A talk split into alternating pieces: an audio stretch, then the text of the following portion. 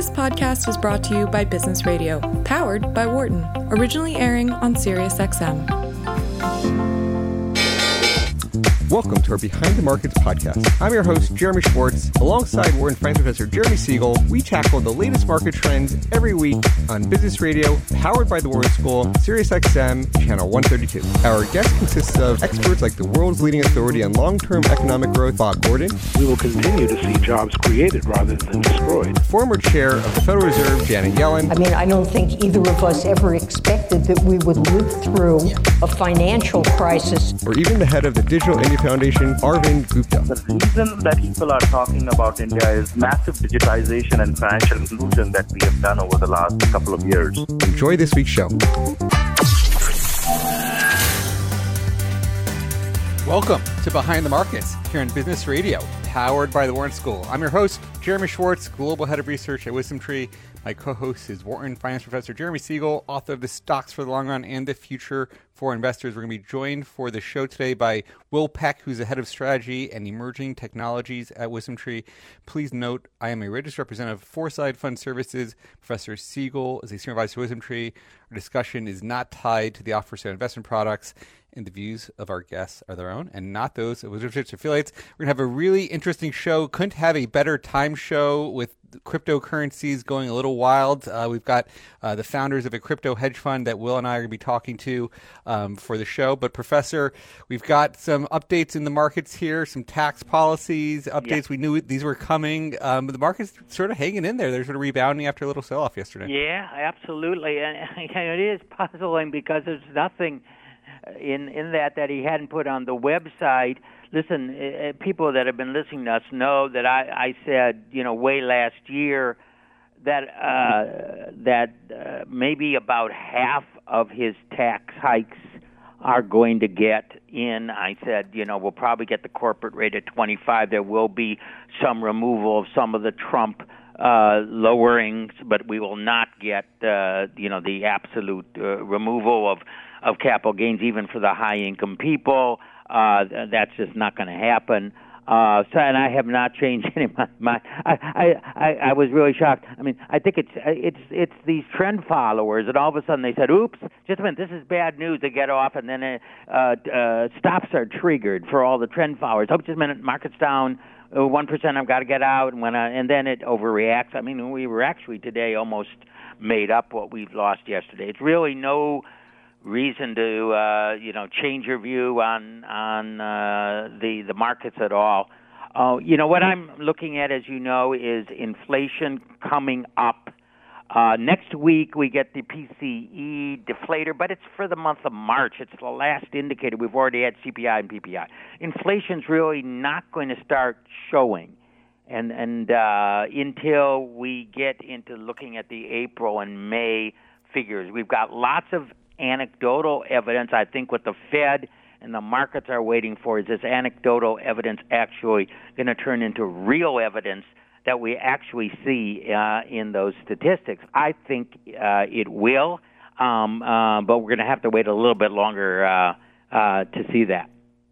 You know, Professor. One uh, speaking of the Fed, one of the things um, right after James Bullard came on our show, he was he was on another another program, and he made some comments that if the vaccination rate got to seventy five percent, they'd have to start thinking about tapering. And now we've got sort of vaccination levels as a indicator for monetary policy. I, I, don't know if you have any, if you heard those comments or have any views.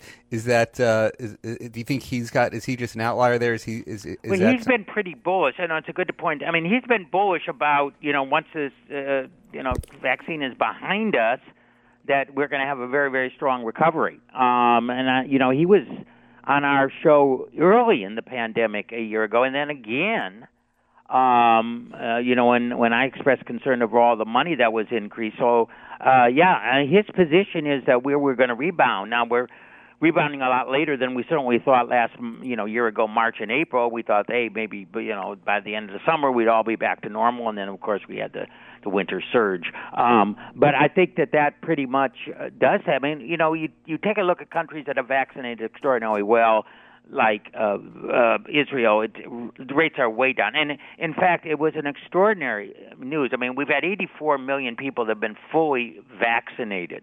Um, uh, of those that are fully vaccinated, only 6,000 cases, which is less than one hundredth of 1%. And of those, only 4,000 of those cases showed any symptoms. And I think of, of all those, there's only been 47 deaths. I mean, so, I mean, you are actually less than flu levels now of people who are vaccinated in terms of, of you know what danger it is um, are actually below what we we get in a, a, a normal flu season.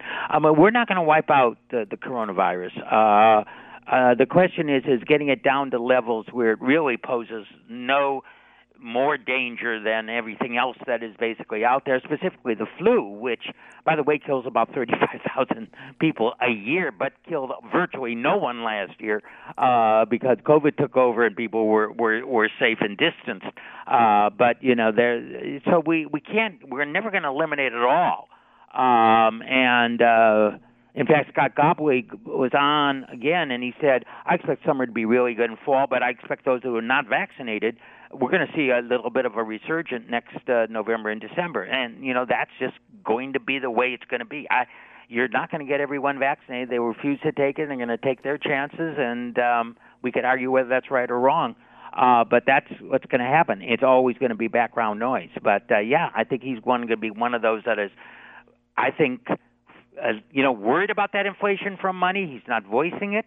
Um, but uh, we'll see whether more Fed officials. There is a Fed meeting next week, but they're going to be not, no new news because the, the, except for the producer price index that we got last month, uh, nothing has been that dangerous. It's all anecdotal. So they're going to wait for the hard evidence. They say things are moving in the right direction, but we have no, you know, desire to change our plan. So that's what's going to happen next week. We're going to really have to wait until a couple more reports are out, and then the meeting that we see in June, which is a quarterly meeting where they actually, uh, you know, make their forecast.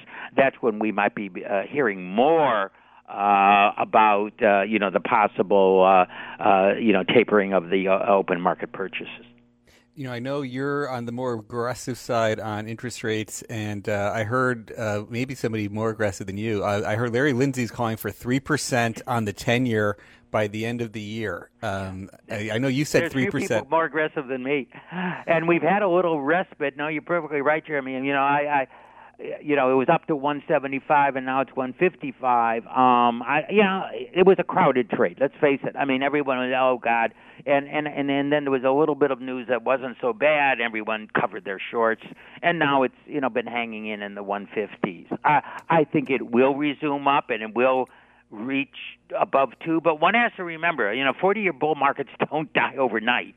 I mean, this is one of the longest bull markets in history uh, and there's a lot of reasons. Again, people buy those bonds as short-term hedges, and you know, uh, you know, low inflation is not going to cause them to give it up overnight. But I think the steady march upward on yields uh, will continue uh, for the rest of this year. Very good. We're going to be talking crypto on the show. Um, any, any? Uh, it's been, yeah, a little. It's been recently, uh, listen. Uh, you know, I, you know, I, I tell you the the big risk on crypto is regulatory risk. If the if the if if the government decides to put out either a central bank currency, break the monopoly on Mastercard and Visa, and have uh, private banks offer transfers at 10 basis points, mandate firms to be able to, you know, give discounts to people don't use credit cards. Um, uh, enforce capital gains and money laundering rules in crypto. I mean, I can go on and on. Those are the risks on crypto. Um, and um, you know, uh, if they're if they're pursued, that will depress the price. If they're not, uh, you know, it's the new gold. It's the new hedge against inflation. And uh, if if nothing's done, uh, you know, I wouldn't be surprised to see it resume its uh, its uh, upward course, at least in the short run. Very good, Professor. Always great to get your comments. Uh, we'll, we'll see you next week. Absolutely. Thank you, Jeremy. Uh, let me turn our conversations. We have Will Peck, who's the head of strategy, emerging technologies at WisdomTree, and we have two uh, two great guests, Ed Chin and Tejas Naval, co-founders of Parataxis Capital. Uh, Ed is the CEO. Tejas is the chief investment officer. Hopefully, I'm getting. Uh, Tejas, you're being close to correct. Um, probably not, but uh, welcome to Behind the Markets. Hey, Jeremy, thanks for having us. Um, it's it, it's good to be here as a, as a Wharton grad and former student of uh, Professor Siegel's. It's it, it's glad to kind of get his perspectives.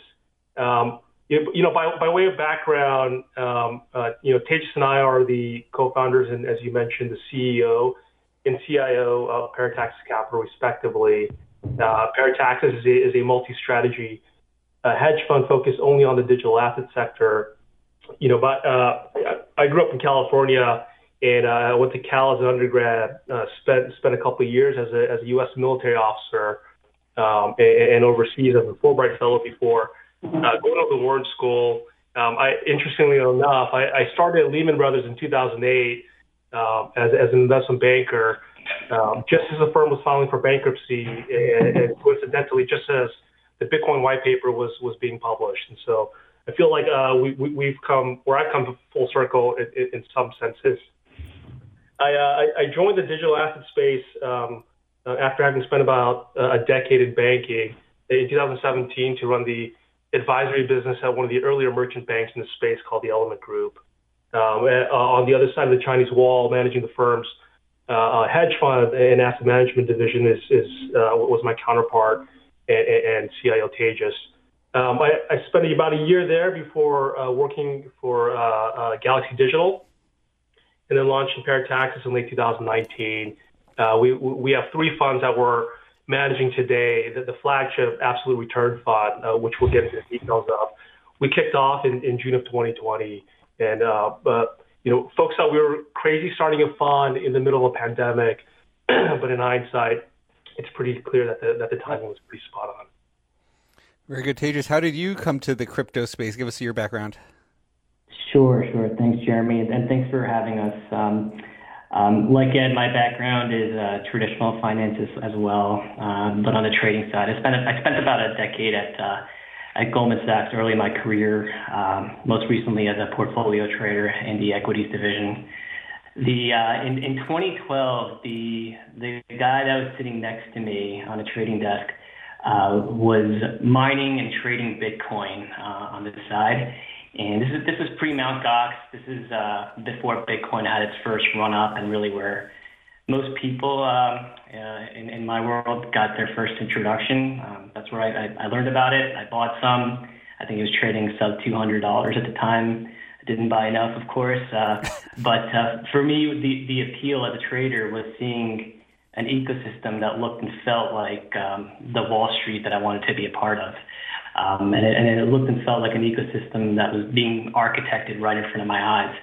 So the opportunity to to be a part of that and and, and join uh, or, or uh, uh, leave my current seat and, and join the crypto world full time was uh, very very appealing. So I I joined um, uh, the Element Group, which is the uh, company where I met Ed in 2017. I was um, one of the early employees there.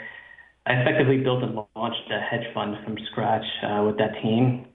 Was managing a series of fundamentally driven long and short strategies uh, for the Element Group, and then um, spent some time in another crypto uh, hedge fund in 2019, and then before leaving to to join Parataxis and uh, you know, help Ed uh, uh, build the fund that we have today. So, how do you think about hey guys, the? So I gotta ask. You know, looks like there was a big move overnight in uh, Bitcoin, a little bit less so in ETH. Do you have any commentary on what's going on there for the listeners?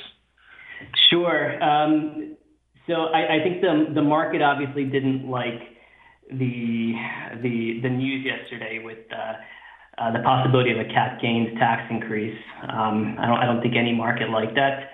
So there was a bit of a pullback. Um, you know, there's with, crypto, these pullbacks in the short term tend to be a little bit more volatile, um, given the amount of leverage that exists in the system.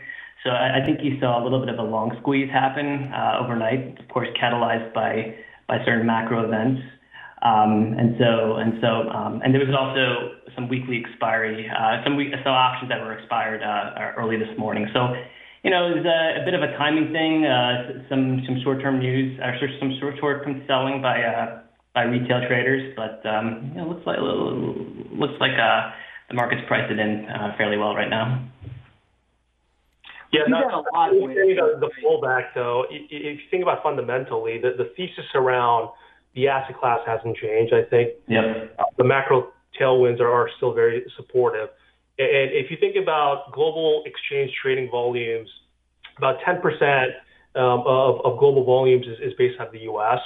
and, and you know about half of that is Coinbase. And if, if, if you assume that um, you know most of the purchasers on Coinbase are longer term holders, uh, they're thinking about holding this asset you know past four or eight years. Uh, uh with uh, so the exposure to any type of potential uh, ga- increases in capital gains taxes, we think will will actually have a, a muted effort on on on some of the largest capital flows in the space, and so you know, it, it's pulled back and Bitcoin's under 50K, but, but, you know, for a longer term holder, this may actually uh, present a pretty interesting entry point. Yeah, now it's only up, you know, however many X this year as opposed to X this year. Um, it does get to kind of an interesting thing that, you know, a lot of people have started to comment on where there are big moves overnight in U.S. hours, U.S. hours overnight. It's obviously Bitcoin is unique in that it's truly a global market, trades 24 7, 365 with very active markets in Asia while uh, the U.S. is sleeping. And this is not an uncommon thing to see, right? Where uh, U.S. investors may wake up in the morning and the price will have gapped one direction or the other. Do you have any commentary or kind of a simple explanation on why that is, or some differences between uh, the markets uh, being U.S. and Asia, what that can drive this difference? Yeah, yeah, it's, it, it's a trend that we've noticed too, um, and it, and it's one of those things where the moment uh, the moment you start talking about it, it tends to be a trend that just self manifests and and, and and it stays constant. I, I think there's a there, there's a few factors driving that. Um, number one, there is a we've noticed during U.S. hours at times there is some slight correlation to the equity markets. I think this is really due to uh, folks trading correlation trades between stocks and, and, and crypto, and at times of, of outside moves, uh, that has a, that has a short-term effect. So um, that's number one. Number two, there are different players or different pockets of um, uh, of investors um, uh, in Asia versus the U.S. Um, if, if you think about if you think about um, uh, what's happening right now with with uh, the launches of, of, of various ETFs various uh, more retail-focused uh, fund wrappers. They're largely West Coast based, so a lot of the buying happens to be um, happens to be during U.S. hours, happens to be when when the U.S. when the Western Hemisphere is awake, and I think I, I think people tend to preempt that trade as well. So they may hedge overnight and and buy the uh, U.S. market hours. Um, and again, it's one of those things that turns into a self-fulfilling prophecy over time. We're talking with Tejas Naval and Ed Chin, co-founders of Parataxis Capital, crypto-focused hedge fund, which is you know in the news today. I mean, Bitcoin and and, and ETH are the two coins a lot of people talk about, but there's been a, a big you know 10% moves in a lot of things um, over over recently. Um, how, how, do you guys, as as a hedge fund, how are you thinking about building exposures, the types of assets you want to do, and then really just the type of trading strategies you want to employ? How are you thinking about the, the types of strategies that you that you guys focus on? Yeah, um, I, I, can share my views um, very quickly. I, I think the way we think about the world has really been shaped by what we've seen in crypto over the past several years um, and what we've seen with traditional assets. Uh, we understand that markets run in cycles. Uh, crypto is no different. Uh, the cycles are a little bit uh, more accelerated, and they tend to revolve around Bitcoin's halving schedule. Um, so there are bull markets, there are bear markets. There are times that it, makes sense to hold a natural long bias, times it makes sense to uh, be hedged or be a bit more tactical.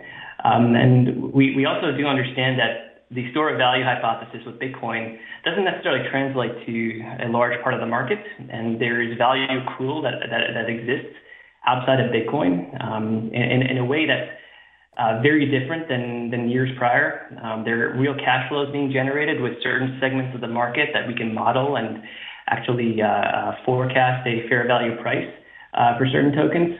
Um, and, and so we, we, we, we, we do allocate a significant portion of our fund to, to that thesis. Um, and we also recognize that the market's still very young. It's still very nascent it's it's um, inefficient, and that inefficiency, as we've as evidenced by this week's uh, uh, uh, price action, just creates opportunity for arbitrage. And for us as an active fund, that's that's uh, that's alpha right there. So. We, we've incorporated a lot of these um, uh, paradigms into how we've constructed our portfolio.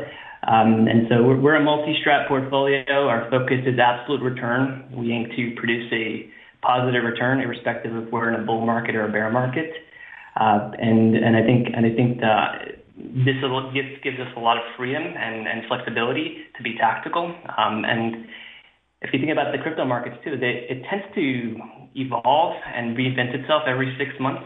So you you have to have that uh, ability to be tactical because you know, for, for a lot of single strategy funds, uh, you may spend a lot of time back testing a strategy and it may, it may work exceptionally well on your back test, but the moment you put it into uh, commit real capital to it, you, you realize it doesn't work because the market has changed. New, new, new players have entered the space.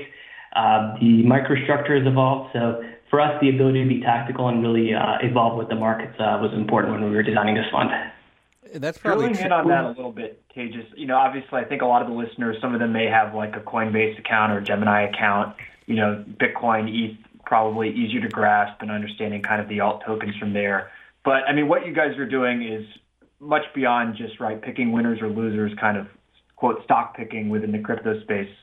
So, what are, are there some things you can examples you can give or analogies you can make with kind of traditional markets in terms of what you guys do or some of the strategies you employ?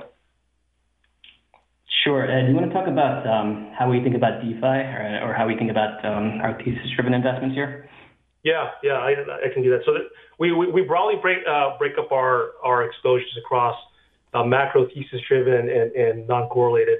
we're we're really excited about um, our thesis-driven book. If you think about some of the things that are that are happening, the most exciting parts of the digital asset space, it actually has nothing to do with Bitcoin. And so I think that Bitcoin and Ethereum are, are traditionally the entry or the, the gateway drugs in, into the sector. But uh, pretty soon, I think folks uh, realize that, that there's a there's a, a, ton of interesting things going on. Uh, well, you know, one interesting uh, sector is the decentralized finance space, uh, it, also known as DeFi. What we're seeing there is, is replication of, of entire swaths of, of the traditional financial infrastructure and ecosystem.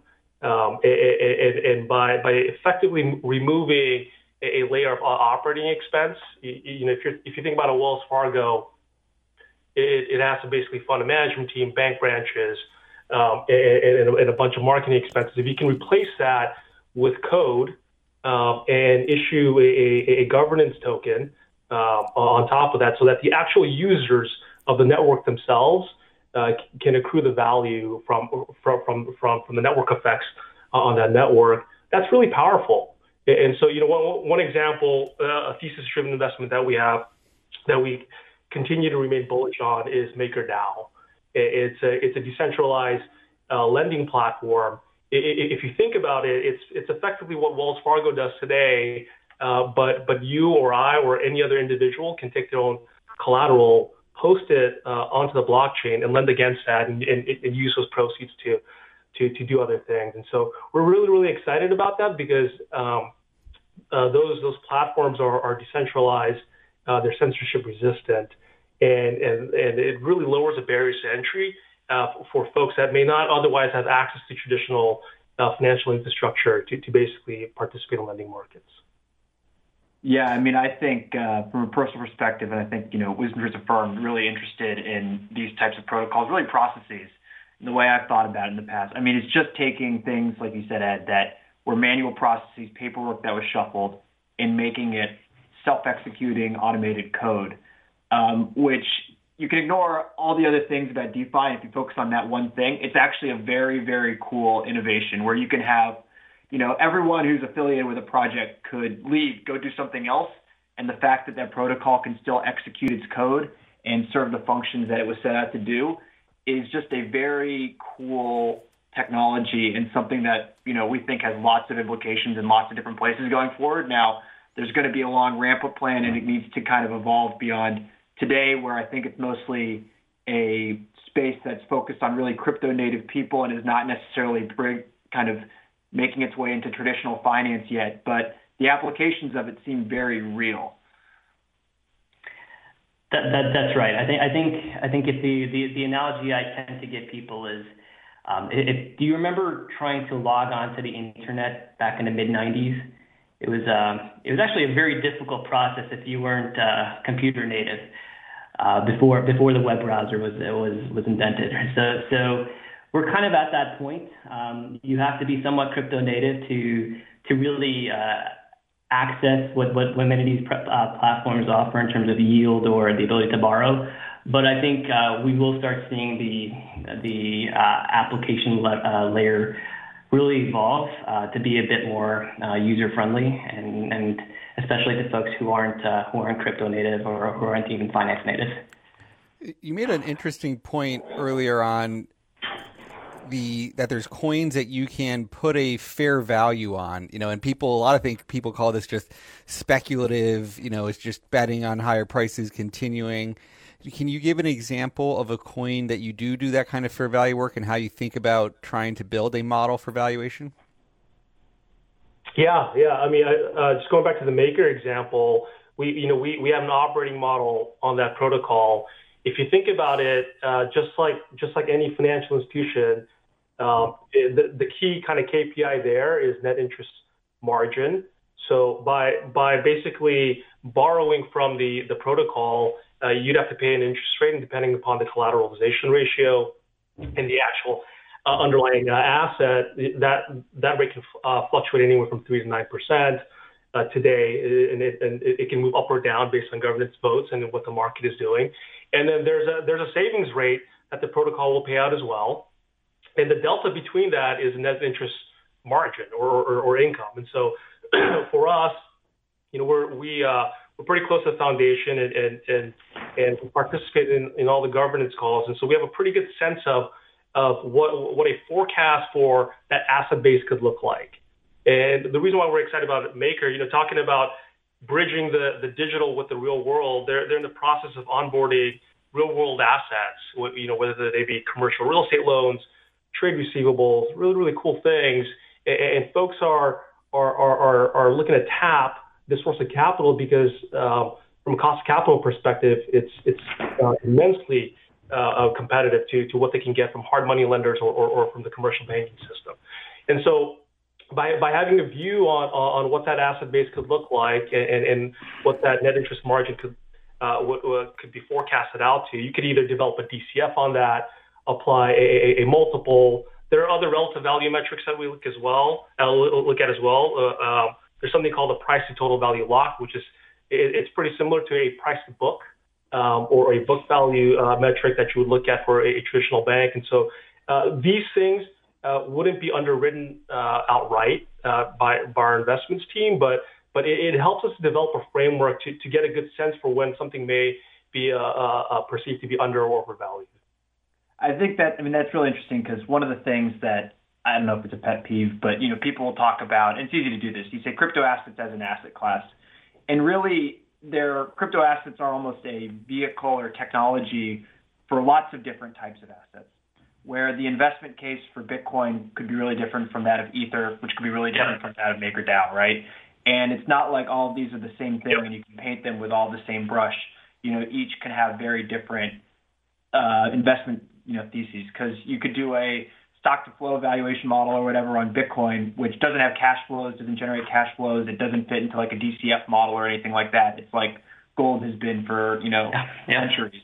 Whereas you know MakerDAO or some of these other tokens actually generate cash flow and have kind of utility in that sense that can be fit into valuation metrics and have totally different investment, you know, risks and return potential than some other crypto assets. Yeah, that's we, right. And in, in, the case of Maker, that excess cash flow, uh, there's an automatic buy, buy, buyback mechanism, the same way that a, a, traditional public company would would you know initiate a a, a share buyback program through through its board, uh, because it's embedded within the code, and because the actual users of the platform can vote on these things. Uh, there's a there's a real way to to be able to forecast and measure what the what usage on the network uh, uh, uh, is likely to be and how that would translate into a, future token price. And so all of this is still very early days. It's very dynamic. We've we've seen valuations overshoot, and in the case of Maker, we think it's probably one of the most undervalued lending protocol tokens out there today. But it's still very early. What we're trying to do is leverage uh, a lot of the the methodologies and, and trading strategies that have worked in traditional financial markets to, as Kay just mentioned, what we think is a is a really uh, nascent and exciting, uh, but still inefficient marketplace. And, and, you know, so far uh, things seem to be working out okay. We're going to be talking with Tejas and Ed for the whole program. One of the issues we were just talking about DeFi uh, as a concept within the crypto space.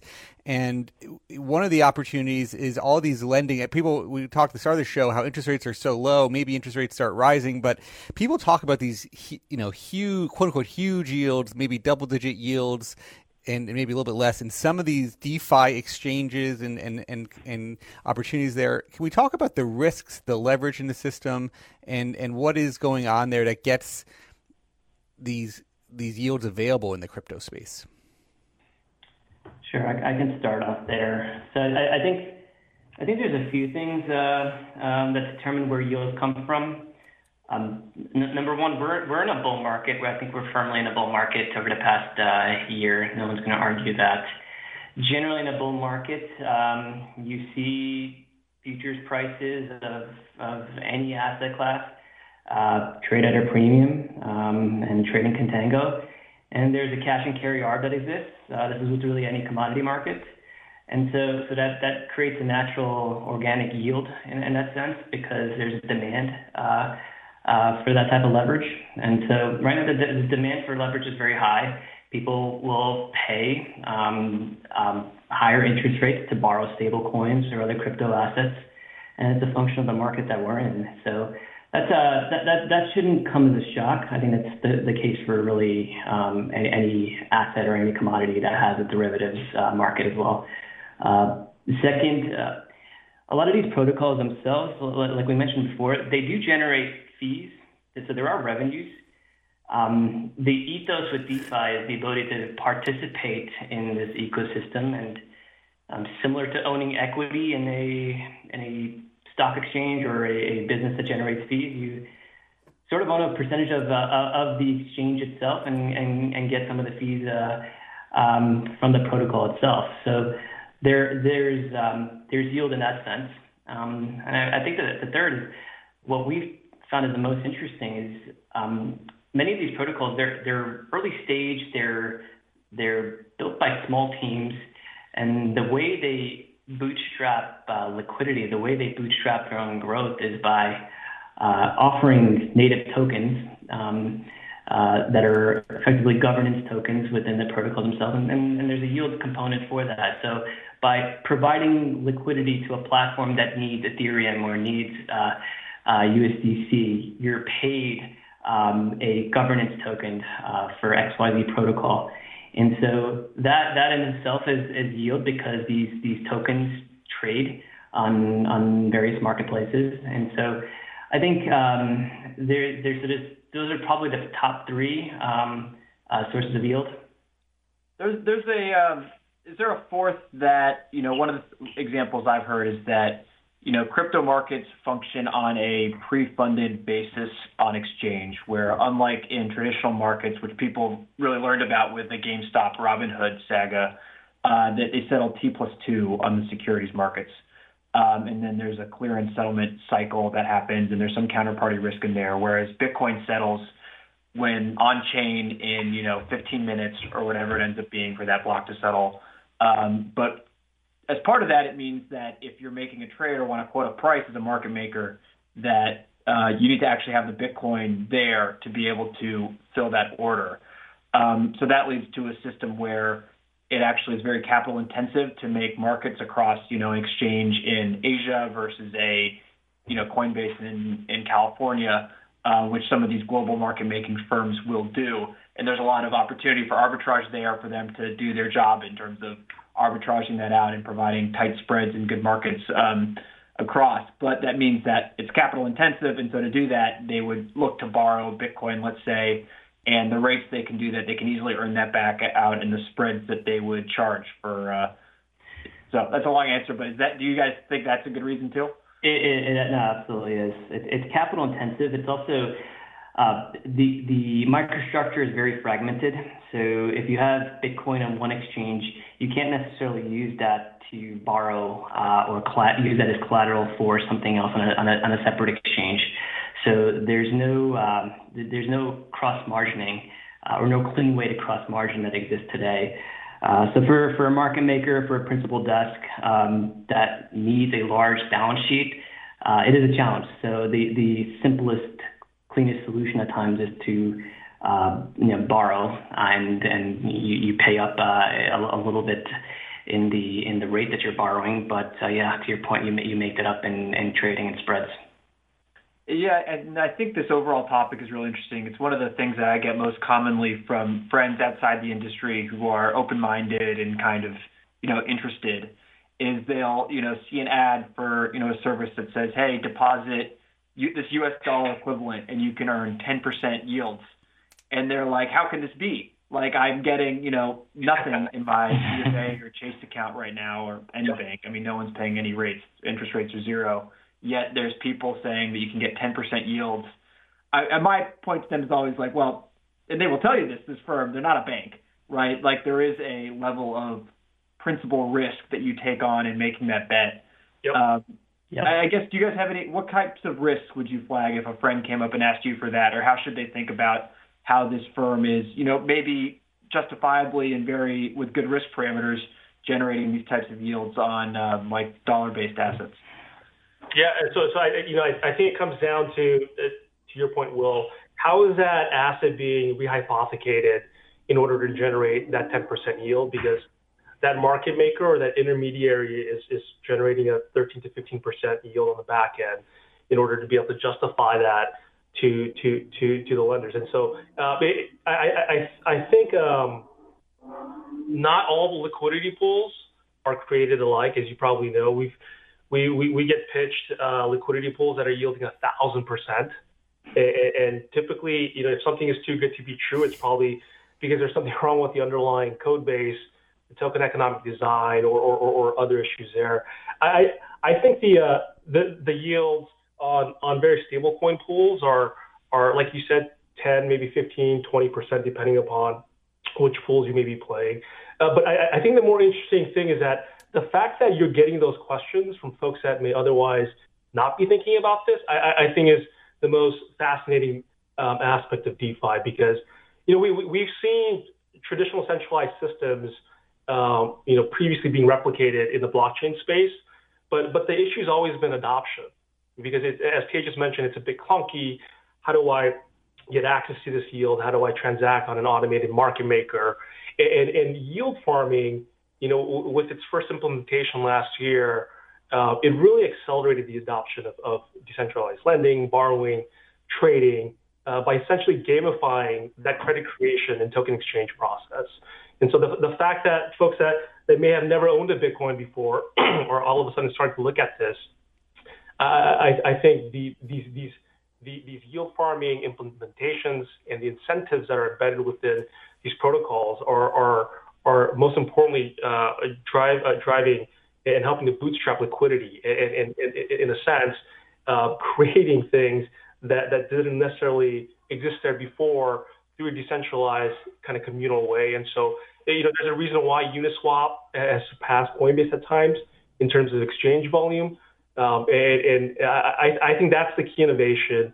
I think these yields um, are, are, are, are, are attractive depending on the pool. And, and, and um, as more capital enters the space, we do have a view that, that the yields will probably be uh, compressed uh, because there's going to be more assets, more capital chasing uh, fewer rewards. But, but the way that the markets are today and the innovation and, and, and the new protocols that are coming to market, I, I think it, it'll ideally be a source of returns for investors for, for the foreseeable future.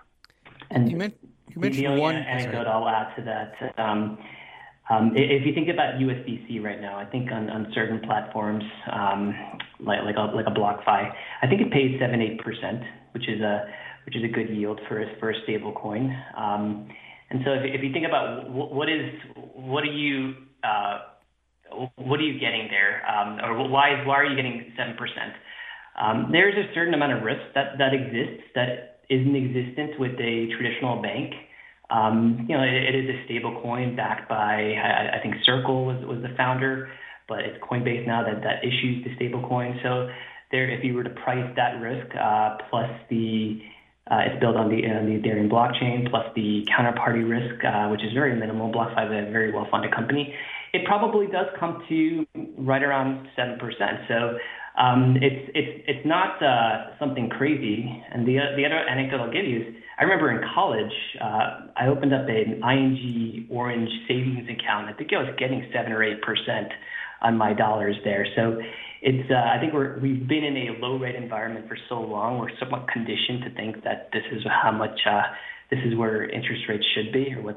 So I think I think I think what we're seeing in in the crypto space is probably um, a, a, good proxy for where where folks uh, who are very young today uh, would feel comfortable uh, uh, uh, putting their dollars and and generating interest.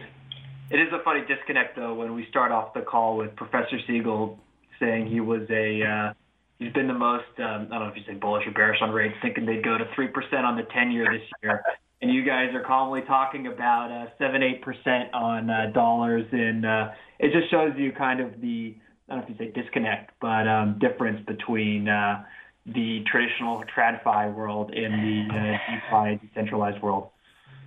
Yeah. Let me just do a quick reintroduction here. We've got Ed Chin and Tejas Naval of Parataxis Capital, crypto focused uh, hedge fund, and, and, and Ed's CEO, and, and Tejas is the chief investment officer. Why don't we talk a little bit about the setting up the sort of new hedge fund during a pandemic and and how it's gone like the business side you know how how has it been raising capital in this new world and and uh, how have you found it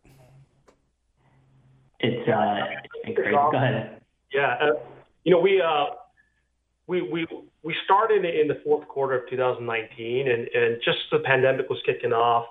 Um, our, our first investor, uh, we we had we had martinis with them at, at Cipriani's at, at Grand Central in February, just as the lockdowns were, were coming down, and and, and so um, the the biggest shift for us is that uh, every single dollar that we've raised from investors, and we should talk about you know what the investor landscape looks like as well. It's been done over Zoom um, or, or, or, phone calls, and, and, that that you know coming from a, a, traditional banking background, where where for any type of capital raise, you're, you're typically meeting with with the investors directly. Uh, it was it was a departure, and we we weren't sure how how that was going to play out. But I, I, I think what it points to is is just a growing appetite um, for investors that may have a small Bitcoin allocation. Um, but but for those that want to uh, get additional exposure, for them the volatility associated with you know holding a single name or in some instances you know trust-based products that, that may be trading at 15 to 20 percent discounts isn't really appetizing. And so so so for those folks.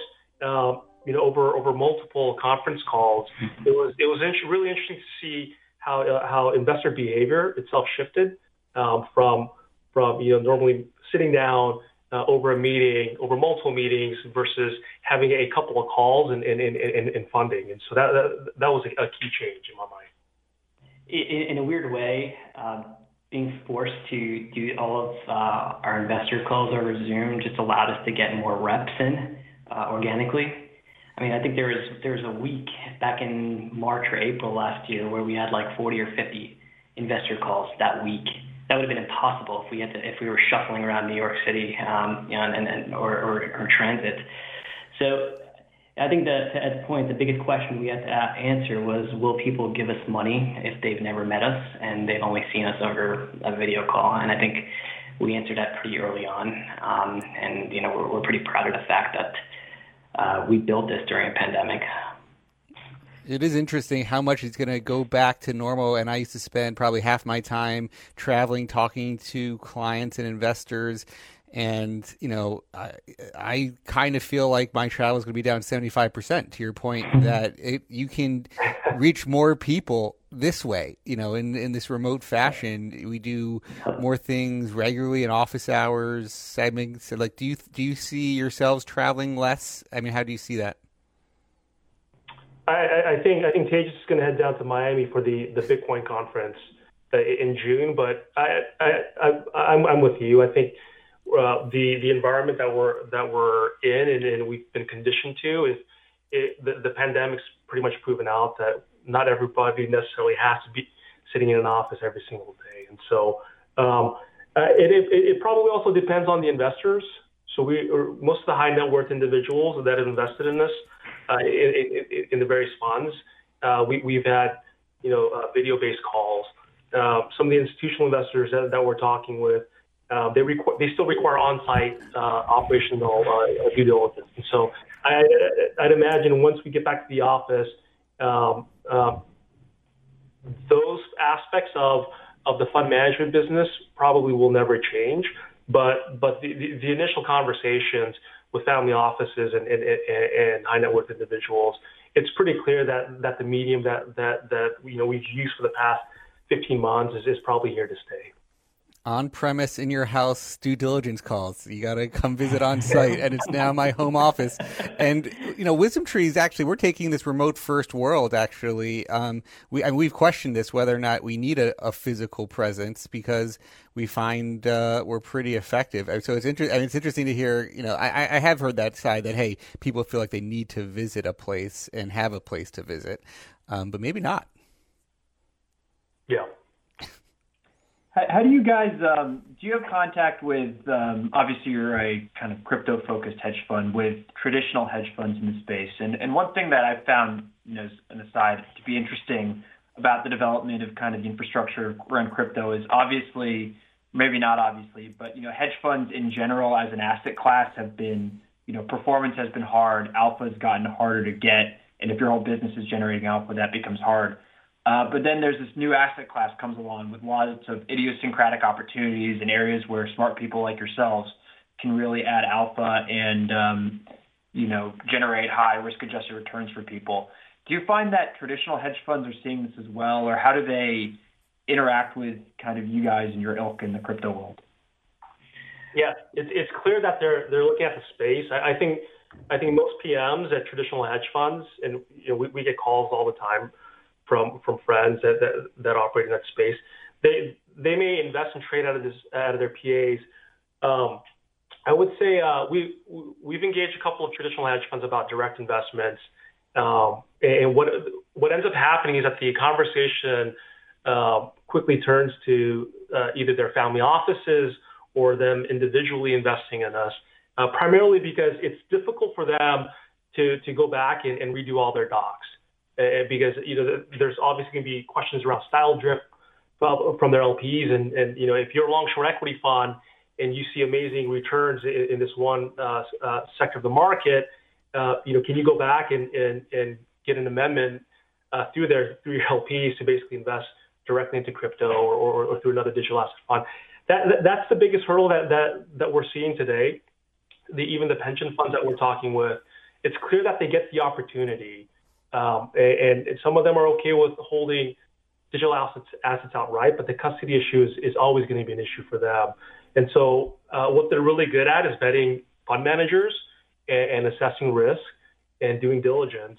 Uh, I, but the the biggest hurdle that that I see today, and, and hopefully, uh, you know, this will change later this year, if not sometime next year, is is uh, a, a lot of these larger funds or institutional investors um, having the flexibility w- within their own fund docs, but and, and, and, their investment committee mandates to allocate to the space.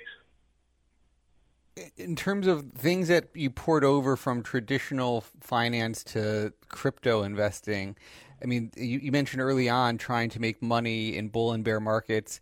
How do you think about you know the when identifying the bear market is are we in a bear market today or is this just a normal pullback like how do you think about it yeah, sure. So we manage our risk the way any any principal trader at a at a bank would manage uh, portfolio risk. At, you know, and, and we look at much the same metrics any traditional hedge fund manager uh, would be looking at. Um, the, the way we think about the phase of the market that we're in, uh, we, we, rely on, I'd say, uh, three categories of signals. Um, the first is uh, more fundamentally what's happening uh, on the Bitcoin blockchain, for instance. And we'll, we'll look at um, you know uh, number of wallets. We'll look at uh, transactions between large holders. Um, you know, one of the biggest trends we're seeing is uh, Bitcoin being bought up on dips like what we had this week. uh, on different exchanges, on Coinbase, for instance, but then being moved to a cold storage wallet. Um, and so we're seeing less and less Bitcoin on exchanges. Uh, and so one of our, know, one of our uh, an important thesis we have is, you know, th- th- there will be a supply shock to to the markets because there will just be less Bitcoins, physical Bitcoins available to in the circulating supply. And so um, so we're looking at uh, what's happening fundamentally on, on, on, various blockchains. That's in, in our view that they that's probably the most uh, uh, forward-looking signal we can rely on.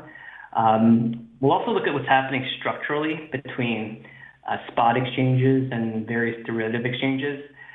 I think one of the things that uh, most folks don't know is that the, the crypto markets have a very, very robust derivatives market. Um, there's there's of course in, in the U.S. the uh, CME futures and options, but there's a pretty strong uh, uh, futures and options uh, market that exists offshore. A lot of the trading is done over the counter, um, and there's a fair amount of volume that happens in, in, in many of these markets.